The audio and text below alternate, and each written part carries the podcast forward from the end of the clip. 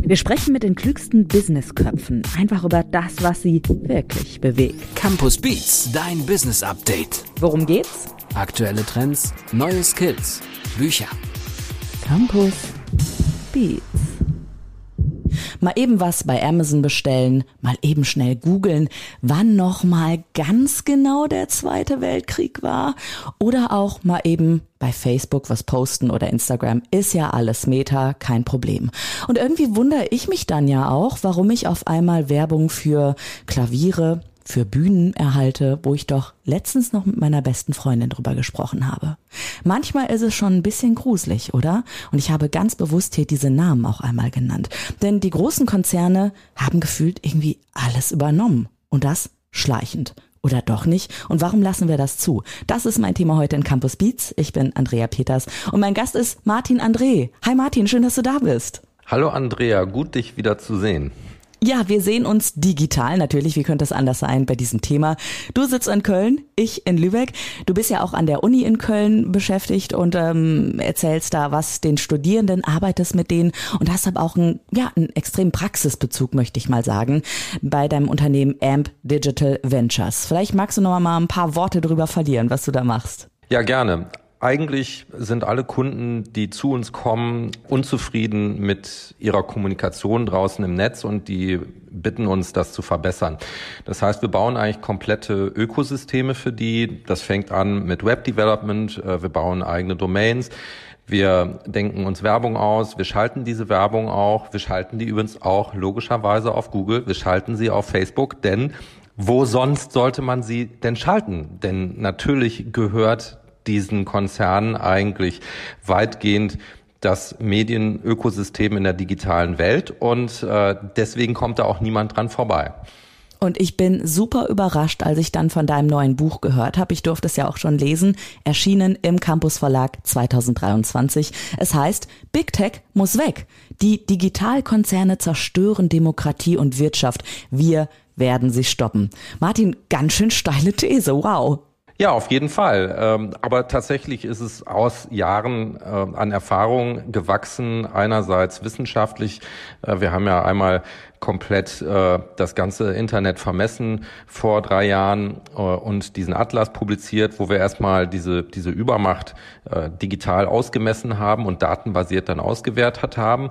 Und andererseits äh, sehe ich das natürlich auch in meiner unternehmerischen Praxis. Während wir vorher eben ganz unterschiedliche Möglichkeiten hatten, Werbung zu machen, ist es ja so, dass in der digitalen Welt uns eigentlich hauptsächlich die Plattformen zur Verfügung stehen. Und deswegen ergänzt sich das perfekt und ich finde, finde auch, weil ich jemand bin, der liberal denkt, der freiheitlich denkt, der vielfältig denkt, dass mir das nicht gefällt, dass wir diese monopolistischen Strukturen haben. Und ich finde, dass jeder, der in der digitalen Welt was macht und äh, auch jemand, der digital unternehmerisch aktiv ist, der muss das auch zugeben und versuchen, daran was zu ändern. Es ist so wichtig, dass du das nochmal gesagt hast. Es betrifft jede und jeden. Es ähm, betrifft die Politik, die Wirtschaft, also die kleinen Unternehmen wie die großen, jeder, der einen Online-Shop hat oder auch sich nur bei Social Media irgendwie bewegt. Es betrifft mich als Journalistin. Also boah, ich habe richtig äh, große Augen gemacht, als ich ähm, gelesen habe, wie du auch über die privaten Medien und die öffentlich-rechtlichen Medien auch sprichst in deinem Buch. Super, super spannende Kapitel. Ich kann euch nur sagen, Sepp da unbedingt mal durch. Äh, Martin, das Buch gibt's bestimmt auch als E-Book, oder? Ja, natürlich. Man kann das auch hören. Äh, von daher ist es natürlich auch in digitalen Medien verfügbar. Jetzt ist es ja, ich möchte fast sagen, so in deinem Buch auch beschrieben, dass es eine Art von feindlicher Übernahme unserer Gesellschaft durch die Tech-Giganten gibt und dass sie schon fortgeschritten ist. Und das ist vor aller Augen passiert. Habe ich das so richtig verstanden? Kannst du vielleicht an ein paar Beispielen das einmal festmachen? Ja, das ist im Prinzip völlig richtig so, wie du es beschreibst. Ähm, wir können ja eigentlich sagen, dass das Internet oder die digitalen Medien die analogen Medien ersetzen. Das wissen wir ja auch irgendwie alle. Wir, wir wissen, dass die Zeitungen immer weniger werden. Wir wissen, dass die jungen Menschen immer weniger äh, Fernsehen schauen äh, und so weiter und so fort. Und deswegen können wir auch relativ weit in die Zukunft dann äh, extrapolieren und schauen, okay, wann ist wann ist das eigentlich abgeschlossen?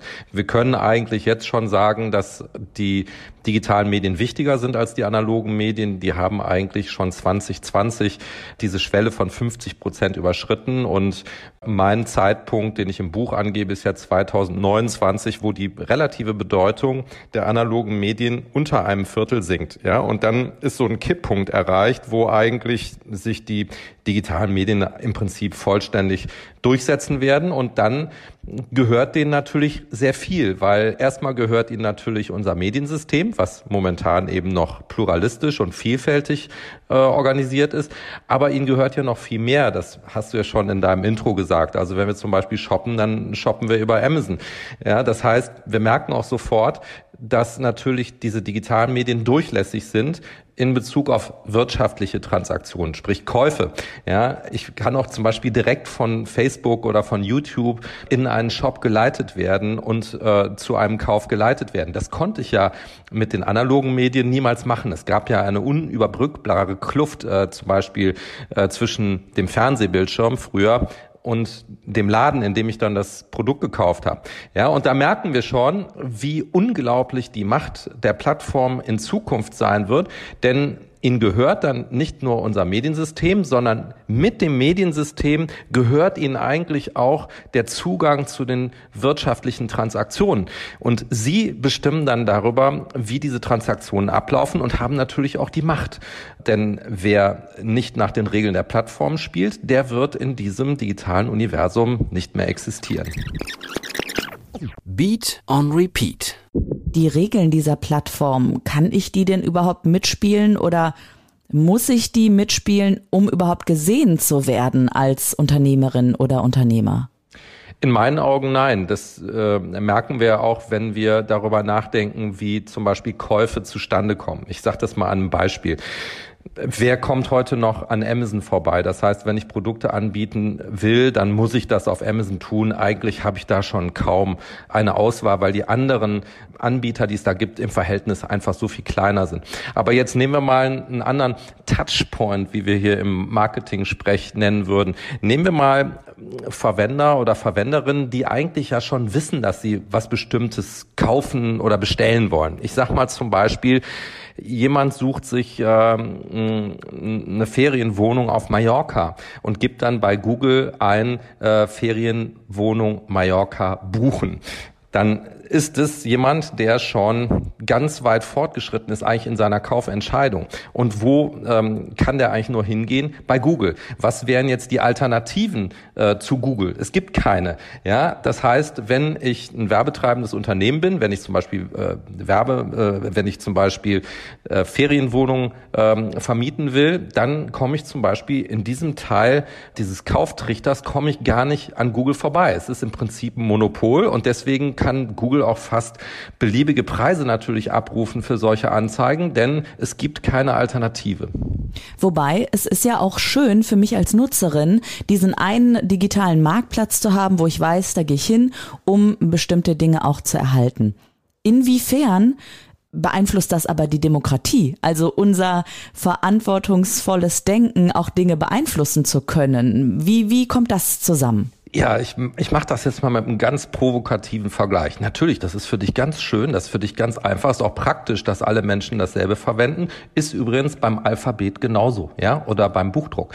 Ja, das heißt, wir drucken ständig äh, Buchstaben irgendwo drauf und freuen uns, dass alle Menschen die auch erkennen, weil man sich einmal auf diesen Standard geeinigt hat. Jetzt stellen wir uns mal vor, ein super übles Unternehmen äh, im 15. Jahrhundert, die Gutenberg Inc Inc. hätte es irgendwie hinbekommen, durch einen teuflischen Trick diese Verwendung dieser beweglichen Lettern für sich zu kapern. Und stellen wir uns vor, seitdem wäre eigentlich die gesamte Gesellschaft in so einer Art Knechtschaft diesem Unternehmen gegenüber, weil die einfach eben so clever waren, äh, etwas zu erfinden, was total praktisch, was total cool ist und was von allen verwendet wird. Und seit 500 Jahren müssten also alle Menschen, alle Unternehmen ständig Geld an diese Gutenberg Inc. zahlen, weil ihnen dieser Medienstandard gehört. Und da merken wir sofort, dass wir natürlich Plattformen und Medien und digitale Mediengattungen nicht so behandeln können wie normale Erfindungen. Denn sie werden von jedem genutzt und wir haben auch keine Wahl. Und das ist übrigens das ganz Interessante. Die Menschen denken die ganze Zeit, sie seien selber schuld. Sie könnten ja auch Alternativen verwenden. Nein, sie sind nicht selbst schuld. Medien benutzt man nie freiwillig. Medien benutzt man, weil sie von allen verwendet werden, weil sie sich gesellschaftlich durchgesetzt haben. Und ähm, deswegen merkt man hier sofort, dass hier eben was total falsch läuft, weil wir diese Plattform eigentlich behandeln, als ob es normale Wirtschaftsgüter wären. Und das sind sie nicht. Mhm. Jetzt meine Frage, was tun dagegen? Und bevor du eine Antwort auf diese Frage vielleicht hast, möchte ich eine kurze Anekdote erzählen. Einige sagen ja dann, hey, ich bestelle einfach gar nicht mehr bei Amazon. Ne? Dann habe ich mal genauer nachgefragt, ja, wie kommst du denn dann an deine Druckerpatrone, an deine Mikrofone, an die Bücher und so weiter? Ne? Ähm, unterstützt du da die lokalen Händlerinnen und Händler? Und dann meint die Person, nee, äh, also ich lasse immer meine Nachbarin bestellen und dann kommt das Paket halt zu ihr. Und da dachte ich so, ja, schon ein bisschen scheinheilig, aber äh, also das ist sicherlich in meinen Augen keine gute Lösung. Aber ähm, Martin, André, was also tun dagegen, um eben diese Tech-Giganten nicht das ganze Monopol haben zu lassen. Also das Wichtige ist erstmal, dass wir erkennen, wir sind nicht schuld, sondern diese ähm, Situation ist das Problem. Das kennen wir übrigens auch von Boykotten. Äh, mein Lieblingsbeispiel ist Twitter. Äh, Elon Musk kam, äh, hat Twitter übernommen und wir erinnern uns an diese Hunderttausenden von Menschen, die übrigens öffentlich erklärt haben, ich boykottiere Twitter, ich bin weg. Äh, und es hat eine Studie gegeben, die dann gecheckt hat, bei den ganzen Leuten, die gesagt haben, ich gehe weg, ich ich verlasse Twitter. Wie viel waren es, die das tatsächlich gemacht haben? Es waren von 140.000 waren es 1,6 Prozent, also fast niemand. Ja, das heißt, erstmal ist wichtig, dass wir verstehen, äh, wir haben keine Schuld, wir haben keine äh, Möglichkeit, das zu boykottieren. Was wir aber können, ist, wir können einfach die jetzige Fehlregulierung stoppen, die dazu führt, wenn man das mal bildlich sagt, dass wir haben eine riesengroße Wüste, wir haben zwar ausreichend Wasser, aber das ganze ganze Wasser wird in diese fünf Gigakonzerne reingegeben und der ganze Rest der Welt verdurstet und bekommt nichts. Dass das übrigens so ist, das haben wir durch unsere Messungen bewiesen. Das heißt, wir haben ja gezeigt, dass im Prinzip äh, ein Großteil des Traffics in der Hand dieser fünf Gigakonzerne liegt und der Rest im Prinzip gar nichts bekommt. Ja, und es gibt ganz einfache Möglichkeiten, äh, wie wir dafür sorgen können, dass das Wasser eben so verteilt wird, dass es wieder Wettbewerb gibt. Ich habe jetzt mal noch mal einfach gerade dein Buch aufgeblättert, ne, als du das so erzählt hast. Ich finde es übrigens so schön. Also meine meine Radioohren haben gerade Herzchen sozusagen drüber, weil du so schön bildhaft auch besprichst mit der Wüste und dem Wasser und so. Und ich dann auch, muss ich auch sagen, direkt an einen großen Konzern denken muss, wo schon mal die Privatisierung von Wasser auch im Raum steht, ne? Und das ist so eine Sache, wenn die Privatisierung, die möglich die mögliche Privatisierung von Wasser kommt, was ja unser Lebenselixier ist, dann denke ich mir, ja, da ist ein Riesenaufschrei. Dann gehen die Leute vielleicht auch auf die Straße. Wenn es um Big Tech geht, ist dann so ein Ding, pff, ja, äh, interessiert mich nicht, ich bin viel zu klein, ich kann den nicht machen. In deinem Kapitel 5, Accept here, warum interessiert das niemanden, ähm, beschreibst du nochmal ganz ausführlich, warum vielleicht auch dieses Gefühl aufkommt. Ich möchte aber eigentlich, und, und da habe ich einen großen Bogen geschlagen, ähm, darauf gehen, dass du ja auch das Ganze ausgewertet hast. Also du hast Zahlen. Das ist alles wissenschaftlich fundiert und basiert, warum du eben diese, diese Haltung auch hast. Was war denn eigentlich die Grundidee, diese Zahlen rauszufinden? Und wie hast du das gemacht? Das ist eigentlich eine ganz lustige Geschichte, weil tatsächlich habe ich schon sehr früh angefangen, mich mit diesem Thema äh, Konzentration und Übermacht zu beschäftigen, und zwar schon in Ende der Nullerjahre. Ähm, und ich habe auch die ersten Modelle veröffentlicht über ähm, das Thema von äh, Machtakkumulation in der digitalen Sphäre, und zwar im Jahr 2010.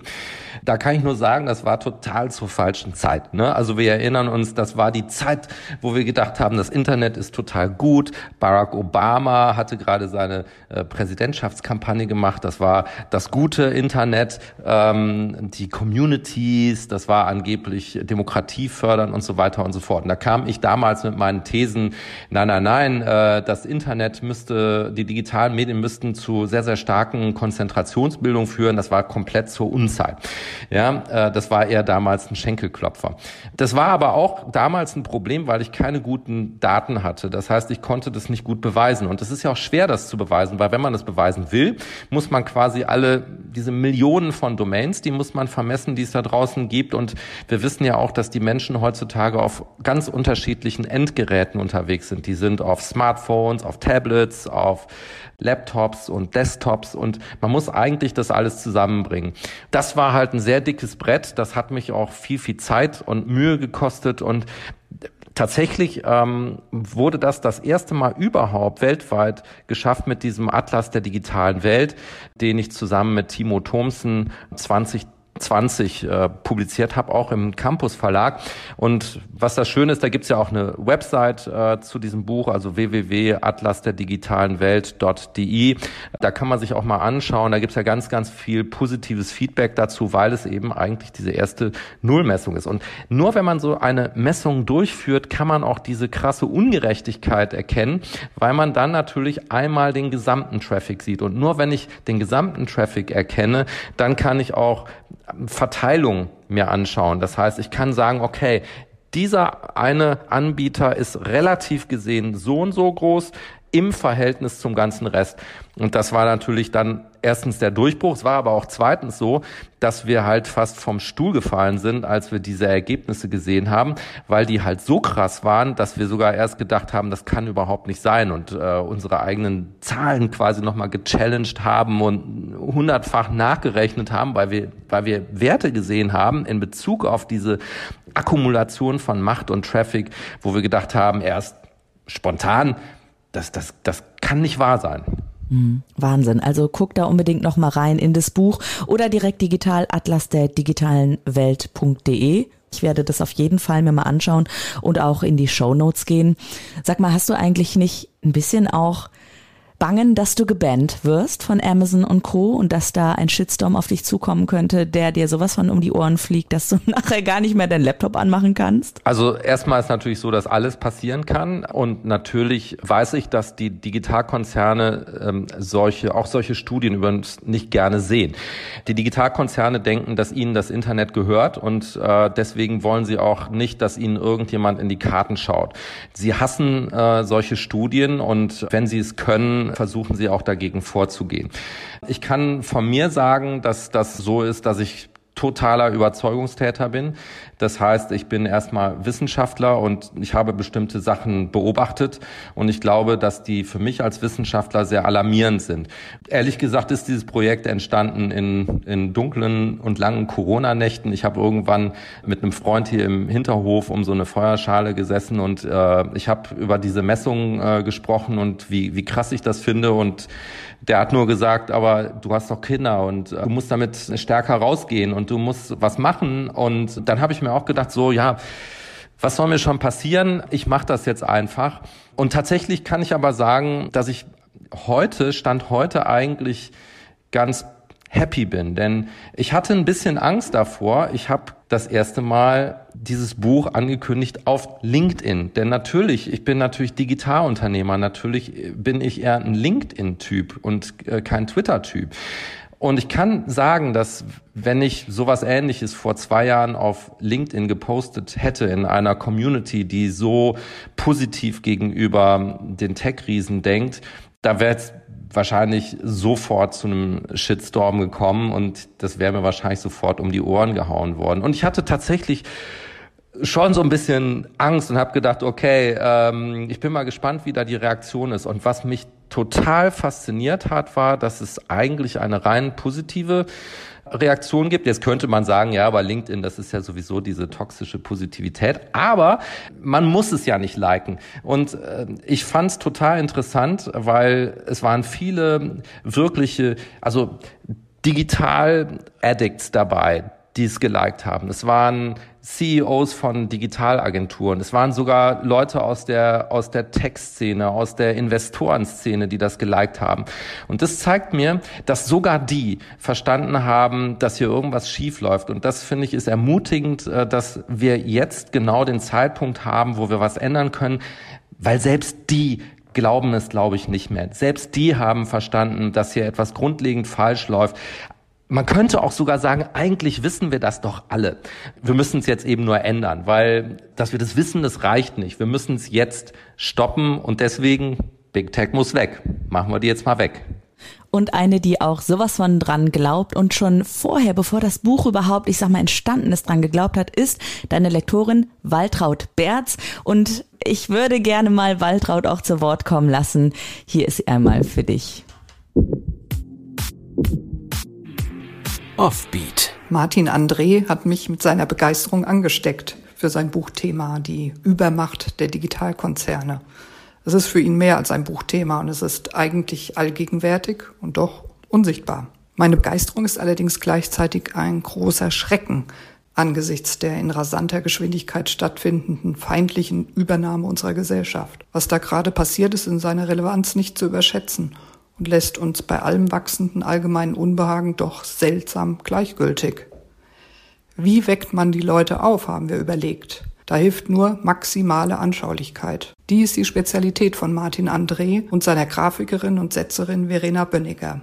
Die beiden sind ein super eingespieltes Kreativteam. Und ich halte jetzt das druckfrische Buch in der Hand, in dem Text und Bild aus einem Guss sind, wie es nur in echter Teamarbeit gelingt. Es ist intuitiv zugänglich, kritisch und trotzdem leicht, gar unterhaltsam. Die Fakten hinter unserem Unbehagen werden damit endlich greifbar. Und wer trotz dieser spektakulären Präsentation nicht aufwacht, dem ist meiner Meinung nach nicht zu helfen. Ja, also ich freue mich natürlich doppelt und dreifach, dass Frau Berz das so sieht, wie sie es beschreibt. Denn tatsächlich ist ja so, dass ich in den letzten Büchern mich eben dahin entwickelt habe, dass ich eigentlich versuche, diesen Dialog von Text und Bild hinzubekommen. Und das schaffe ich nur mit dieser fantastischen Grafikerin, der Verena. Ähm, wir sind wirklich äh, ein Team und arbeiten ganz eng zusammen. Und man muss jetzt aber eben auch sagen, dass das für einen Verlag ein ganz, ganz anstrengendes Projekt ist, weil es natürlich viel, viel komplexer ist in der Umsetzung. Denn hier muss alles, äh, nämlich Text, die visuelle Gestaltung und Satz aus einer Hand gemacht werden. Und das ist etwas, wo ich sagen muss, dass viele Verlage sich wahrscheinlich zu solchen Abenteuerreisen gar nicht hätten hinreißen lassen. Und das ist eine extreme Belastung übrigens ähm, für den Verlag gewesen. Und deswegen möchte ich nochmal doppelt und dreifach zurückdanken. Denn ehrlich gesagt, das ist nicht das Team aus Verena und mir, sondern es ist wirklich das Team aus äh, Verlag, nämlich Frau Berz und ihrem ganzen Team äh, und uns. Denn wenn wir das nicht alle zusammen an einem Strick äh, entworfen hätten, dieses Projekt, dann wäre das so nie umsetzbar gewesen.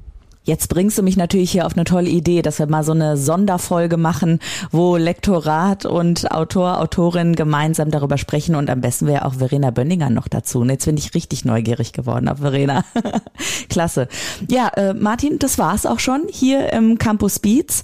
Ich würde aber gerne, ich meine, weil dieses Buch ja auch einfach ein Manifest ist, so habe ich es gelesen, dass du vielleicht jetzt hier so am Ende des Podcasts noch ein paar Worte einfach auch sagst, warum dir das Ganze Projekt möchte ich es mal nennen, weil das Buch ist ja ein Teil dessen, auch wie du denkst, wie du tickst, dass du das ja nochmal loswerden kannst. Sehr gerne. Ich habe ja auch sehr viel gesprochen in den letzten Jahren auf ganz vielen Präsentationen zu ganz vielen Menschen in den letzten Jahren und ich merke vor allem eines. Äh, ich merke erstmal Resignation. Die Menschen verstehen das, die Menschen wissen das eigentlich intuitiv und äh, sie merken auch, dass das alles in die falsche Richtung geht, aber sie wissen keinen Ausweg. Und deswegen habe ich das Buch so geschrieben, wie ich es geschrieben habe, nämlich maximal positiv. Hinten mit diesen lustigen Lösungen, mit diesem, es ist ja fast äh, auch natürlich provokativ gemeint, mit diesem lustigen Big Tech muss weg Spiel. Ja, wie wir jetzt Big Tech in die Schranken weisen. Und ich habe natürlich provokativ gesagt, hey, es ist gar nicht so schwer. Schaut euch an. Der Klimawandel, der kostet Trilliarden Euro und eine weltweite Anstrengung. Ist so schwer, das zu lösen. Oder der Ukraine-Krieg. Wahrscheinlich müssen Hunderttausende von Menschen sterben, um das Problem zu lösen. Und schaut doch mal, wie leicht dieses Problem zu lösen ist. Es kostet null Euro. Niemand muss sich verletzen. Keiner muss sich auch nur einen Knöchel verstauchen, wenn wir es nur wollten. Wovor haben wir Angst? Was haben wir zu verlieren? Ähm, wenn wir unsere Medienwelt anders gestalten wollen, dann können wir das tun. Es ist unser Land, es ist unsere Demokratie. Wir können selbst entscheiden, was wir wollen in diesem Land. Und wenn wir diesen Zustand nicht mehr wollen, dann können wir ihn innerhalb von zwölf Monaten Monaten abschaffen. Und die meisten Menschen sind dagegen. Lass uns das einfach tun. Lass uns eine bessere digitale Welt schaffen. Und unsere Kinder werden stolz auf uns sein. Die werden nicht nachher sagen, Papa, Mama, du hast doch total viel Ahnung von digitalen Medien gehabt. Warum hast du nichts getan? Sondern die werden sagen, hey, cool. Das war eine total schlimme Situation damals und ihr habt das geändert. Und heute leben wir immer noch in einer Demokratie. Wie toll sagt Medienwissenschaftler und Dozent an der Uni Martin André. Sein Buch ist 2023 im Campus Verlag erschienen. Es heißt Big Tech muss weg. Die Digitalkonzerne zerstören Demokratie und Wirtschaft. Wir werden sie stoppen. Weißt du was, Martin? Schick doch einfach mal ein paar Ausgaben an Google, Amazon und Co. Und das wäre mal richtig provokativ. Ah, wenn du den Gag noch mit aufnehmen willst, äh, tatsächlich ähm, gibt es häufiger Situationen, wo es dann Panels gibt, äh, wo auch die Leute eingeladen werden von Google, Facebook und Co. Aber die sind zu feige, auf diese Panels zu kommen. Die sagen nämlich immer ab. So viel zum Thema Demokratie, Austausch, äh, Diskurs und so weiter und so fort. Von daher, ich denke, dass sie dieses Buch sowieso schon bestellt haben. Deswegen brauche ich denen das gar nicht zu schicken. Und vielleicht haben sie ja irgendwann doch mal den Mut auf eine Diskussion. Ich würde mich freuen. Und ich sage, Bücher können eben doch die Welt verändern, gerade Bücher. Und Dankeschön, Martin. Dir noch einen schönen Tag. Dankeschön. Campus Beats. Mehr Campus gibt es unter www.campus.de slash podcast.